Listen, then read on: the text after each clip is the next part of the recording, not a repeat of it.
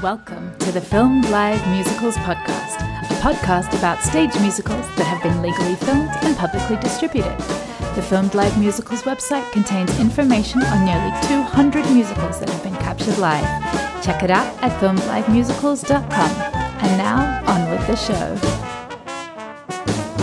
Benita DeWitt is an Australian director based in New York City.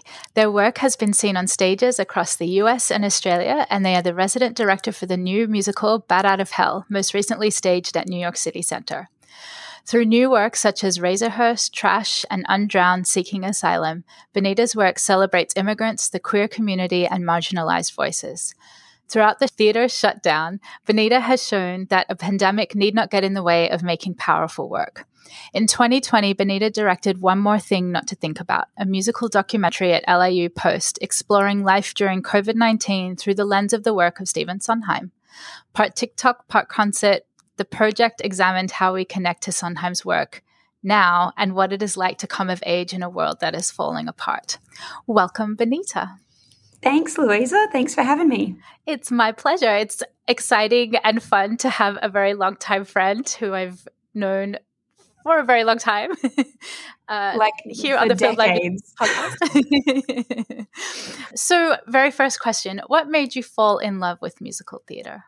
I guess it was something that I started doing in school. So I started doing. I had a lot of extra energy as a kid, and I started doing drama classes, and I enjoyed that. But I think there was something about actually singing and that kind of heightened theatricality that I that I really enjoyed as a teenager. And I started performing in musicals in high school. I was in Calamity Jane and Bye Bye Birdie and Les Mis and, and did all of that in high school.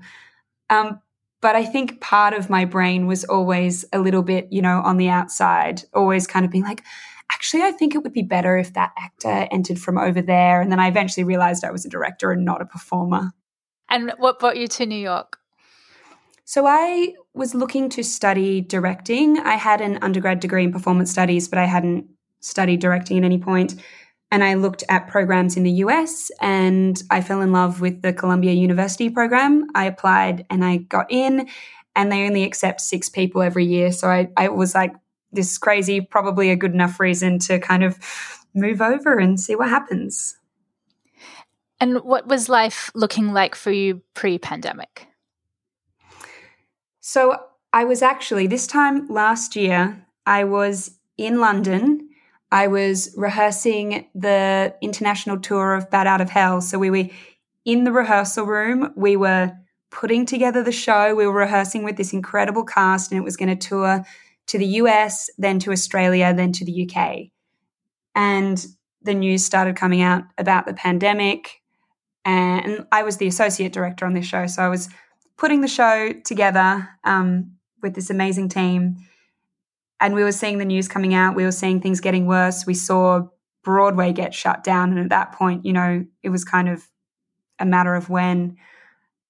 But we were actually 16 bars from the end of the show when we got the official word that we were shut down. We were a two act musical. We were in the final song, 16 bars from the end.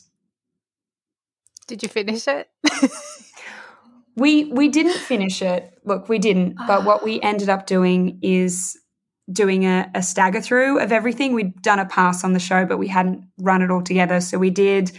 We finished off the rehearsal process doing this absolutely wild stagger through of the show that we'd never strung together with this cast and you know got to those last 16 bars and it was a bit of a free for all but it was at least nice to be able to you know show what we'd been working on and like even for ourselves to sort of celebrate what we'd spent weeks in rehearsal putting together.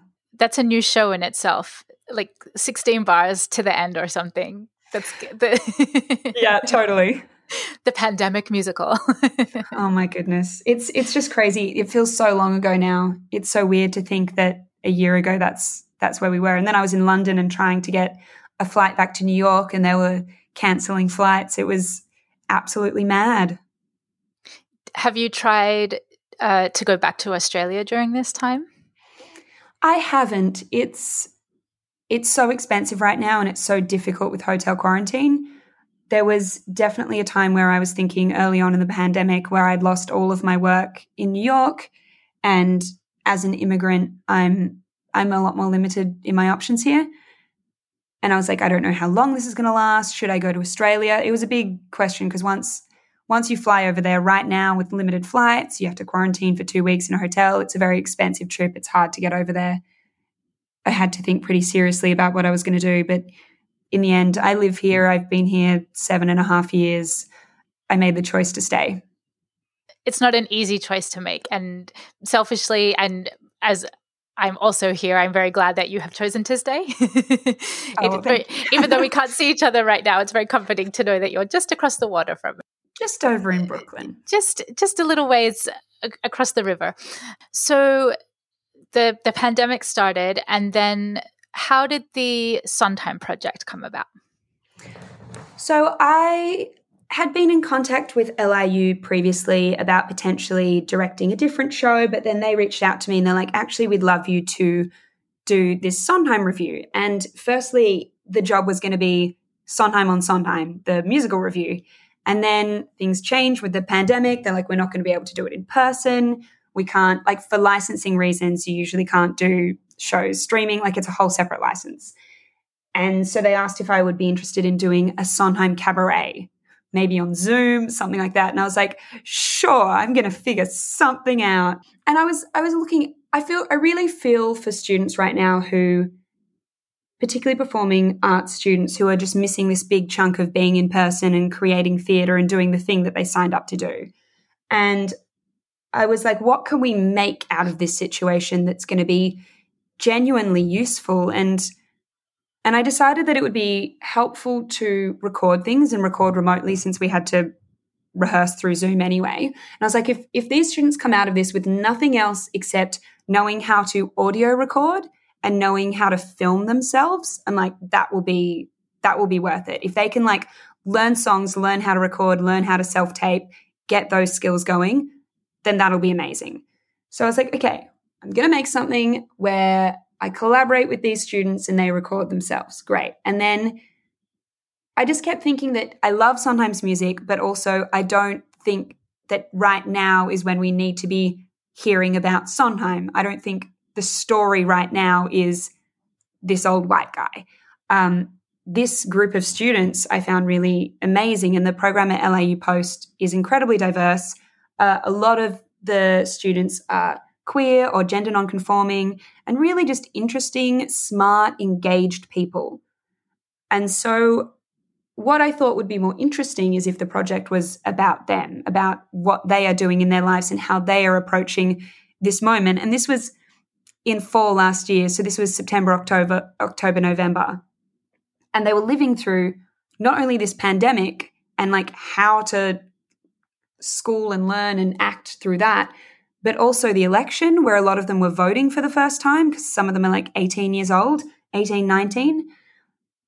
So that's what the project ended up being about. Through Zoom, I conducted all these video interviews with them, and then we cut together this piece that followed their journey in the pandemic and looking at these Sondheim songs for what they had to say about the world today. Mm. Did they choose the repertoire or did you assign songs? I assigned songs, but only after this series of conversations with them. So I met with each of them for half an hour to 45 minutes via Zoom and I interviewed them and I asked them about themselves, their lives, how they ended up in the program, you know, what they thought about the election, the pandemic. We had these lengthy conversations that honestly I wish could have gone for longer. But then when I was editing, I was like, oh my goodness, looking through like 10 hours of footage. Um, but we had these conversations. And then through that, I was like, oh, this person really has something to say about this. I would love to put them on this song. So mm-hmm. it was kind of put together like that. Mm-hmm. And how many students were in the project total? There were 11 students in that one. And they, they're all first years? No, they were they were a range of uh, I'm going to try and use the American words freshmen, sophomores, and juniors, I believe. I'm impressed. I'm pretending to know what those mean. No, I think I know what they mean now. It took me a while, but I think I got it. Senior is the last one, freshman is the first one. yeah. Sophomore is the second one. S Junior second. is the third one, which I will never understand because that sounds like it should be the first one. I don't know. and how did you pick the songs that you chose? I mean, it, it depended. Some of them, it was thematic. Some of them, it was wanting to hear someone speak on a certain topic. Or some of them, you know, we, we took like a song from Passion, for instance, Happiness, that is usually this heterosexual love story. And we queered that song and we made it really folky and a little guitar, acoustic, folksy sound. And we put two women in that piece and, and made it this queer story. So some of it was bringing who these students were to the piece. Some of it was just that we had truly incredible voices and there were certain certain songs, certain material I wanted to hear them on. It was kind of it was kind of a range. It was what their strengths were. And there was also for the callback, we had a, a list of songs and they could choose what they wanted to prepare for the callback. So some of that informed it too. There was material that they chose to sing, and that gave me a good sense. So some of those songs ended up in the show. I'm curious what your process was in taking songs that were written for the stage and putting them in a more filmic context. Yeah, I think it really all stemmed from these interviews and sitting with the interviews. Luckily, timeline wise, I was able to do this series of interviews with the cast, and then I had a month or so to put the show together. And kind of through those interviews, sort of a, a story was emerging. And then there were also sections of the show that were a huge question mark. Like the election happened during our rehearsal process. And so that part of the show that sort of covered that moment in time in my outline of the show was a big I don't know. We need to see what happens. I need to see how it affects these students. I think it was just an evolving process. There were some things where I had a general idea of what I wanted the song to be. And there were some where I was like, I want to work with this artist, this student on this song, and we'll figure out what it's going to be together. There were definitely a few songs that I had no idea, had no idea who was going to sing them until several weeks into the process. Like the final song, Being Alive, was performed by this incredible student, Kira Averett. And, you know, they, I saw the journey that they were going through in their life. And even through that rehearsal process, I feel like they were opening up and going from strength to strength. And through that process, I was like, oh my goodness, I have, I have to see this student sing that song. It's such a powerful song. It's, it's going to be so amazing in their voice. And so some of the decisions were made like that. Quite a few of the songs we allocated as we went along. We also had this incredible resource in Debbie Chong, who is our musical director, who is unbelievable and her arrangements are just like out of this world. So a lot of the time I'd come to her with a very vague idea and she'd bring back something, some incredible demo that she'd knock up overnight and then you know we'd bounce off from there. So it was really very collaborative. Mm. and how much of that rehearsal process was on zoom or in person? 100% was on zoom except for two days where i came in uh, with a videographer to film some things on campus. So it was just those two days very masked anything we filmed indoors we couldn't be in the same room as the student when they filmed it because they had to take their mask off to sing. So we'd set things up, we'd leave, they'd do a take, we'd come back in. Or there was a couple of songs where which we filmed outside where we could be masks off. That is epic. The the time and you only had such a, a short amount of time in person that must have been stressful, but the performances are so beautiful and so like they're so nuanced and so um they're they're fresh takes on like what have become standards now and what is most for the most part very well known material. And it's yeah, amazing I mean, that you're able to achieve that with all your rehearsals being online. I think it's the best thing about working remotely is that you don't have an option not to trust and rely on the people that you're working with. They have to be active participants and it was really great giving them that responsibility it's like i'm i'm not going to be there you know when you film i can't i can't be holding your hand on this you have to take control of this song as an artist and perform it how you want to perform it. And it was exciting to get to give these students that agency because they're all really wonderful artists in their own right. And I didn't want to make it my version of what that song is. You know, I came to them with ideas, but it was really their versions. And some of some of the students did some of the arrangements as well. It was really genuinely really collaborative. Oh, that gets me so excited. It's not your usual like musical theater program where it's, you know, that kind of that stereotype cookie cutter, like you go in as the blonde uh, ingenue and you come out as the dancing t- blonde ingenue or something. I don't know, but just, like that. It, it it felt so unique and it wasn't cookie cutter and the fact that these students now have agency to create work in that way is very empowering yeah, look, again, if they get nothing else out of it, that they now know how to record themselves, I, I will be happy, you know? That Just is a vital life skills. skill now. If you're going to survive in the arts in post 2020, you have to know how to self tape.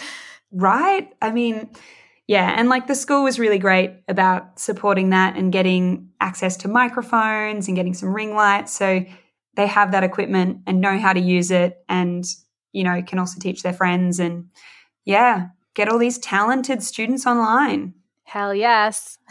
Fresh faces, new voices. Yeah. Do you think, I know you've used media and film in your live theatre pieces pre pandemic. Do you think going forward it will inform or be a part of your work going forward? Yeah, it's definitely something I am really interested in. And certainly the work that I did on Bat Out of Hell, which used live video, and also on Slaughterhouse, which I did in Belvoir in Sydney, which also used multiple live video feeds. A lot of that equipped me to be able to make this show. I think just kind of understanding switching between two very different lenses from like theater and film. I do think it's definitely going to continue to influence my work. I think there's just opportunities in both both of them can be used in really different ways. I really like the combination of liveness and not liveness. I'm never trying to make theatre like film though, because I think if you try to do that, you're only going to get like bad film. So I'm interested in using using things for what they can be used for. I mean, I'm doing a show on Zoom right now, and I'm not trying to do a Zoom version of a play we're trying to see how we can best use Zoom to tell this story. Mm. Can you tell us more about that project? Yeah, so I'm directing the Laramie project at Pace University. Ooh. And we're rehearsing completely on Zoom and performing on Zoom. And yeah, I don't know if you're familiar with the Laramie project, but it it's a verbatim theatre piece by Moises Kaufman and Tectonic Theatre Project about the brutal bashing of a young gay man in the late 90s. Mm-hmm. And so, working out how to tell that story on a different platform is really interesting to me. And it's been also a, a big question that I've had with this pandemic coming into these schools virtually and working with these students and focusing how how we frame things not as what are we missing out on by having to work online, but what are the advantages? And what are the advantages of being able to film and record something? What are the advantages of working on Zoom? How can we use that platform to do things we'd never be able to do in theatre? I mean, there are all these news reporters and like news people characters in, in Laramie, and we can like green screen and make them look like they're in a real newsroom. Like we can do things like that that you can't do on stage. Or at one point, one of the people speaking is anonymous. They didn't want to give their name to to the Laramie project, and so we're playing with effects to pixelate out that actor so that we can really like use the digital platform mm. to tell the story in ways you couldn't if it were live. Mm, that's kind of it's perfect perfect project in that way to do on Zoom because it's lots of individuals speaking and then their stories coming together. That's really interesting. Exactly. Mm-hmm. When will that be out? really soon. That streams. Uh, I'm just checking my calendar to make sure I don't say the wrong thing. Yeah, so it's on the second and third of April. Okay, great. Um, definitely want to look out for that. because that yeah, I'll that send you. really I'll send you info. Yes, please. I want to uh, shift gears a little bit. Going back to live theater and filming live theater and releasing it later on, like Hamilton, for example, that it's Mhm. filmed live on stage and then released as a film on Disney Plus. What do you think will be the place post pandemic of those kinds of things, of filming live theater and releasing it as a product? I think it's always going to be important because the thing about theatre is that it is not as accessible as film. Just from the nature of it being a live thing. You're never gonna, it's never gonna have the same access, partly for ticket price costs, partly just for like geography. And so there's just this sense of inaccessibility, which I think is why filming it is important. Be, being able to have shows accessible online is important. You're not having people miss out on that story because they either can't afford it or because they live somewhere else. So I think it's always going to have a place. I, I'm curious to see what happens when theatres are open again. Will people be rushing to see shows and be in spaces with people, or will there be a sort of collective fear after a year of being living in a space where being together is unsafe? What's that transition going to be like? I do think that there's something that you can't you can't compare watching a show on film to watching it live. It's a really different experience. It's there's an energy from watching a show with an audience, with a cast. There's there's a a shared energy. Someone I can't remember who it was once said this, and it's something that I have held on to because I find it so delightful and helpful. But rehearsing a show it's always like rehearsing a show missing a cast member. You don't get your final cast member until the first time you perform in front of an audience. And it always completely shifts what you think you made. And so I think that's what's missing with anything sort of filmed or anything on Zoom. You don't get that sense of feedback from the audience that actually massively affects a show and tells you so much about the story that you're telling. Oh, absolutely. And it's why I prefer shows to be filmed with an audience. Like, I'm excited about Diana and Come From Away being filmed on Broadway, but they're not going to have the audience. And like you said, it's it is like missing a cast member. It's not going to have that that um that live feedback that you get and that the energy ex- I I think that the camera can capture that energy exchange that happens between the audience and the performers on stage and I think it's a shame that uh, those two shows will not have that. As wonderful as it is that they're being filmed, um, it, you'll will be missing a part of the show. Absolutely. The pandemic has made filming shows kind of more acceptable in inverted commas. Um, you know, it's the licensing companies have made more shows available to stream. Like schools, especially, are allowed to stream shows where they haven't been before. Do you think that filming theater or the idea that it could be captured later on down the track will change the way that you or others direct for the stage? It's a really interesting question. I don't know if it would change the way I would direct for the stage because I think if I'm directing for stage, I'm directing to make something that is live and that plays for a live audience. That is that is the thing that I'm creating and I would want the filming of that to capture that essence rather than to make something for a film. Because I think if you try and make a film on stage, you make a bad film. You have to try and make a theatre show on stage. What do you think makes a good capture of a theatre show? I think getting those getting those really human moments. It's the way every audience loves a show stop. Have you ever been in a show where something goes a little bit wrong? You have to stop, you have to go back, you have to redo it and it's it's just so human and it makes you remember like those people are right there this is a real point of connection we're going through something together there's a there's an amazing blooper on the video of like the dvd or video or whatever of the sondheim review putting putting it together yeah do you know this one where opening opening of Act Two, Carol Burnett comes out and is doing the opening number, and her skirt slips down, and she has to call a stop, and it's hysterical because it's it's so human, and I think we see those moments in these shiny, amazing, famous people on stage. It's like that happens to them too, you know? Yeah. I'm thinking of the uh, the live stream of She Loves Me and Vanilla Ice Cream. Laura Benanti is eating an actual ice cream cone, and the ice cream just falls off the cone into her lap, and she does this like double take. it's beautiful. It's what's wonderful about theatre. That's you've given me a great idea for a YouTube channel of um, bloopers from filmed live musicals. Amazing. But like I feel like that has a life on online. I mean, I I feel like I've seen so many clips of like bloopers from Wicked or things like that because people love those moments. Yes.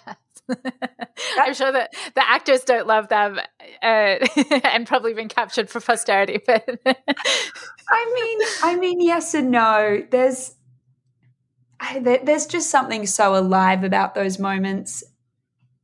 Like there was a moment in in Bat Out of Hell, end of Act Two, once where so close to the end, uh, end of Act One, sorry, so close to the end of Act One, and the whole final song is on this motorbike. It's like Strat and Raven escaping.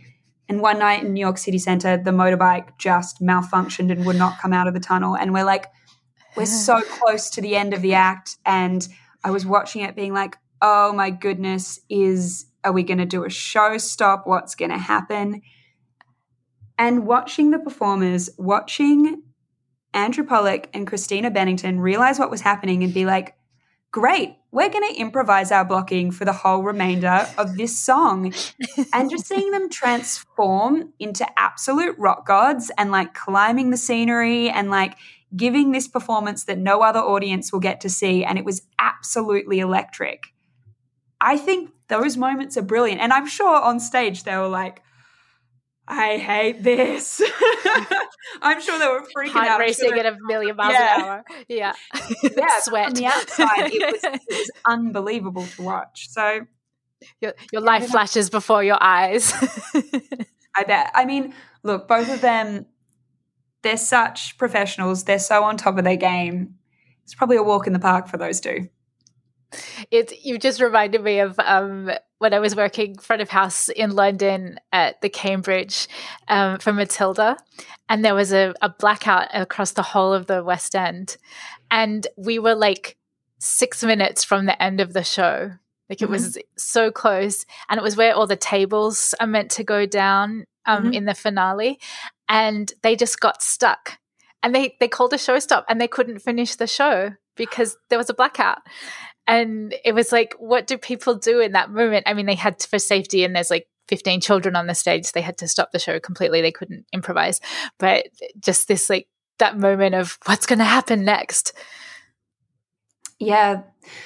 I tend to think that people trying is like the most wonderful thing.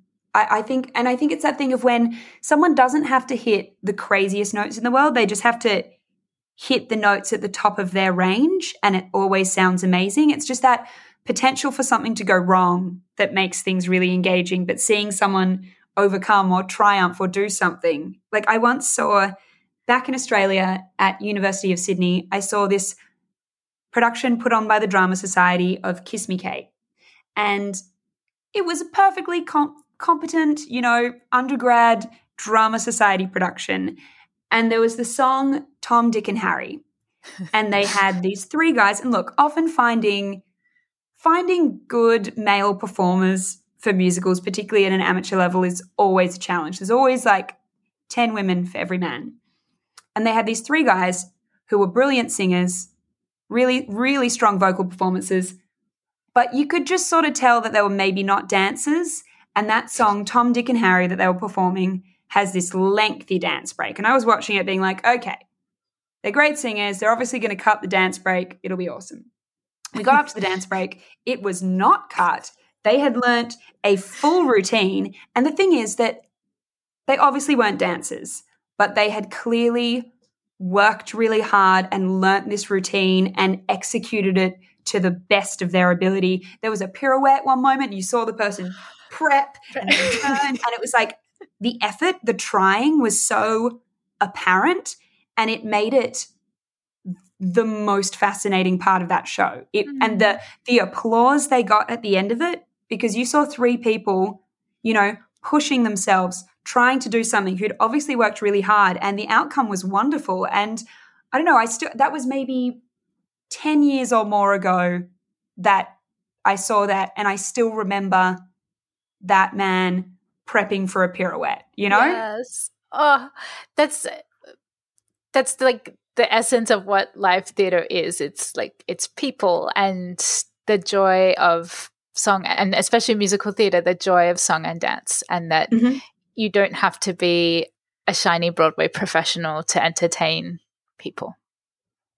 That's, yeah, and that's I think there's something to be said for filming shows too. That um, it doesn't just have to be the highest level Hamiltons that are screened and that the world can see. That's what I've loved about the pandemic is that I've been able to see shows by all levels of uh, companies and um, of people from all around the world that I wouldn't have been able to see in normal times.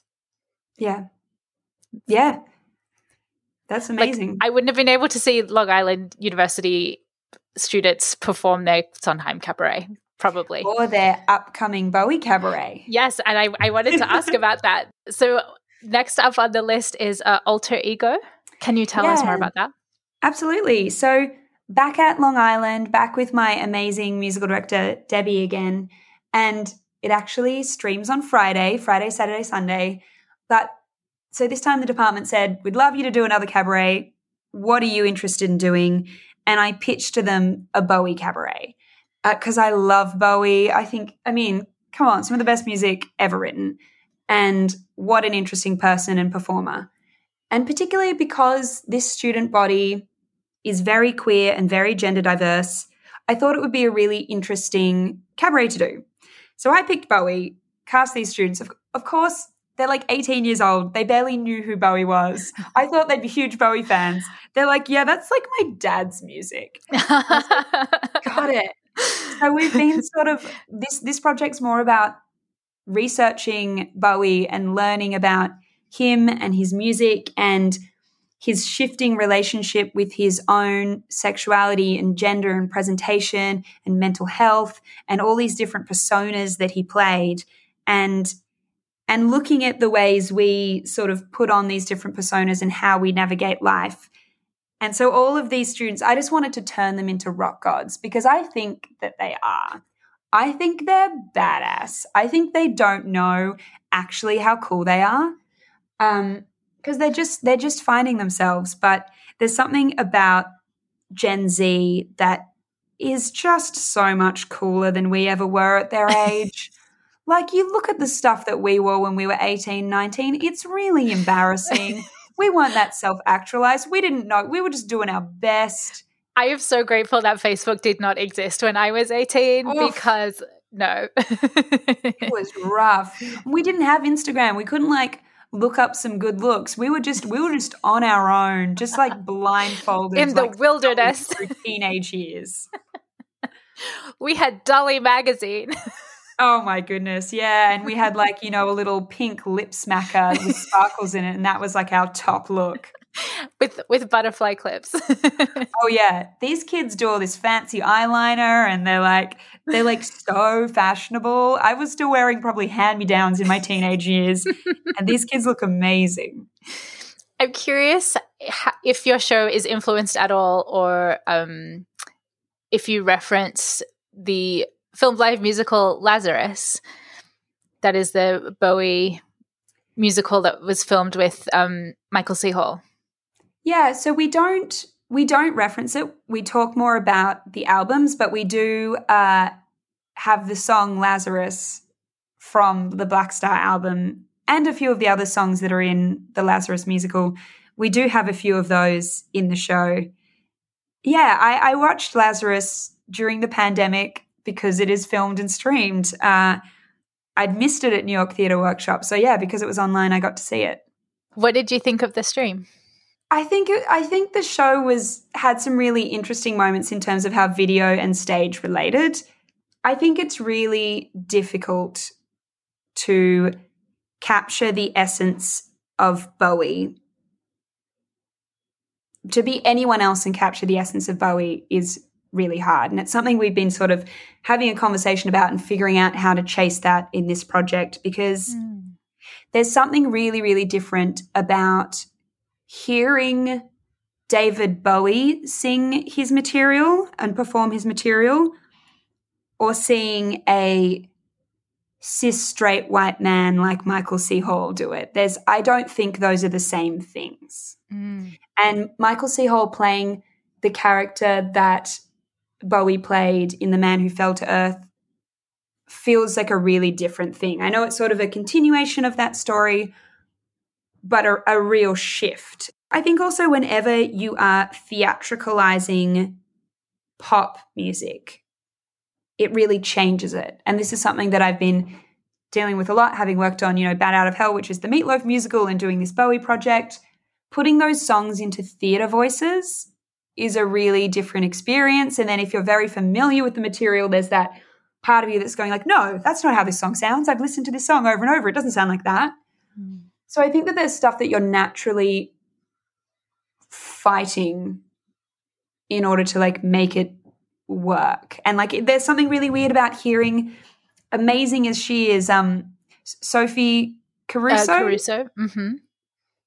Hearing her sing Life on Mars brilliantly belted and perfectly supported with vibrato feels deeply strange to me. So I, I think that there's a challenge there. It was an odd piece. Mm. It was very different on stage. I think there were interesting moments, but it also like was very stagnant and I think that's hard to do in a in a musical. It's hard to like move things forward and feel story. Yeah. Yeah. And I think also like one of the things that to me is really important about Bowie is the way he dressed, the way he presented himself.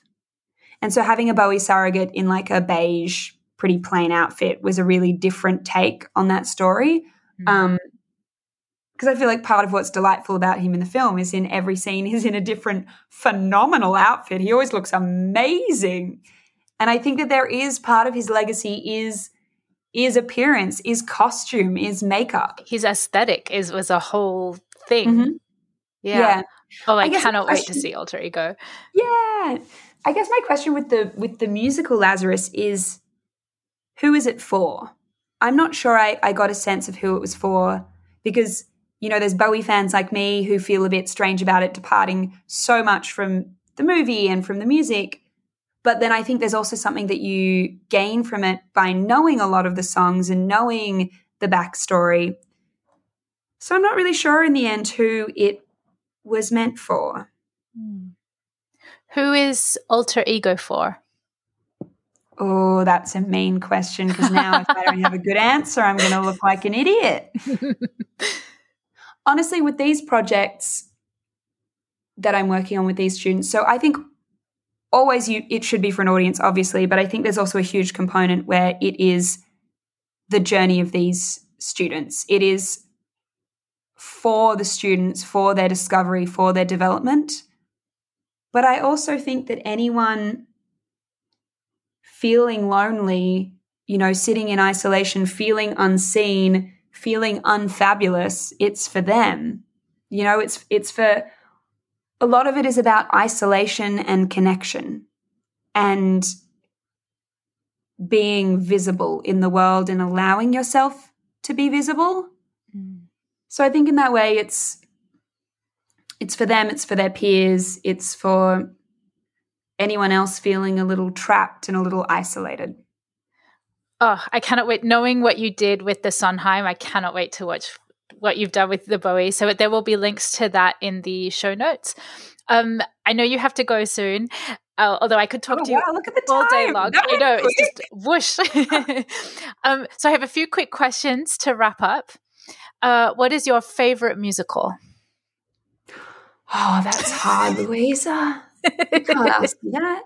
So I've, I've always been a huge Sondheim fan. I, lo- I love Sondheim. I love Passion. I love Sunday in the Park with George. I'd really like to direct a little night music. Mm. And also Passion, actually. I'd like to direct both of those. I don't know if I've got a favorite. There's ones that are total bops. I love Wedding Singer the musical. I think that has Wedding Singer and Legally Blonde have Yes. no right to be as good as they are as stage shows. Like if you just want a good time, either of those shows, amazing. Yes. And Legally Blonde was filmed. So yay for that Oh, one yeah. on MTV. Oh, yeah.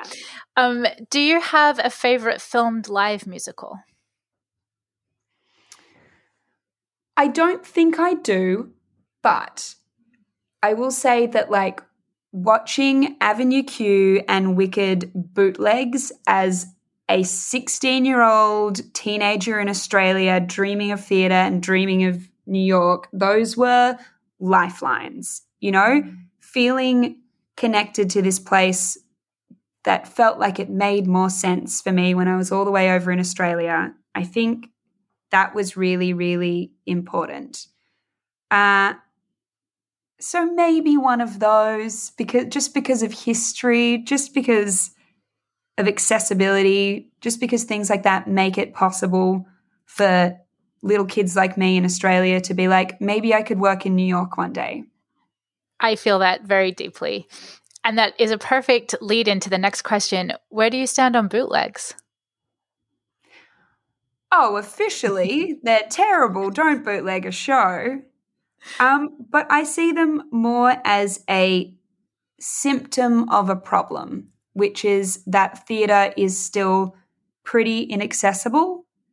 Uh, it's still usually kind of pricing people out of it, and also just location wise, it can be pretty inaccessible. Um, and people want to engage with the material the way they engage with their favorite films. If you love a film, you can watch it over and over again. And that's not possible with theatre because, also by its nature, it appears and it disappears. So I think bootlegs pop up in response to inaccessibility and also in response to communities that love the work. I think that they come from a place, no one's making money out of like dodgy theatre bootlegs. I think it comes out of people who who love these performances and who really connect with them and who really feel at home and accepted in the theatre in a way that they don't necessarily in other places. So even though obviously it's not a great thing to bootleg theatre and I believe that everyone should be paid for their work, I think it's a symptom of a bigger problem of accessibility. Mm, I, I really like that answer. A film live musical, it's not exactly theatre and it's not exactly film. So, what should we call it? What's wrong with film live musicals? That's a great title. That People are makes like, what is that? but thank you. I appreciate that. what do you wish had been filmed? Ooh. Oh, I don't know. I'm sure there's been like amazing shows that I've missed that I wish were filmed. I don't know. I don't know. I can't think of one right now. I also think that there's I love I love the like cult of like energy around a show when it's like limited run and you miss out and you're like, "Oh, I wish I'd seen that show." And I think all of that builds into the joy and the excitement of it. Like there are shows that I loved that I would watch again in a heartbeat, but I'm also kind of glad that they just live on in my memory. Hmm. Hmm. That's very poetic. Uh, what Oh, would you like to see filmed in the future? Oh, just as much as possible. I would just like I would like everything to be way way more accessible. yes, please. And where can we find you online? I have a website. You can find me at benitadewit.com. We will have in the uh, the show notes links to um, definitely alter ego, and if we can, one more thing not to think about. Awesome. Benita, thank you so much for your time today. It's been wonderful to chat. Thank you so much, Louisa. I'll see you soon. Filmed Live Musicals is a labor of love, and we'd like to thank everyone who makes it possible. Thank you to our patrons Josh Brandon, Mercedes Esteban, Rachel Esteban, James T. Lane, David Negrin, Jesse Rabinowitz and Brenda Goodman, Al Monaco, David and Catherine Rabinowitz, and Beck Twist for your support. If you'd like to support Filmed Live Musicals, please like and review on your podcast app. Find us on Twitter at Musicals on Screen and on Facebook at Filmed Live Musicals. If you'd like to support the site financially, you can find us at patreon.com forward slash musicals on screen. No matter what level you're able to pledge, you receive early access to written content and early access to this very podcast. Visit www.filmedlivemusicals.com to learn more. Thanks for listening.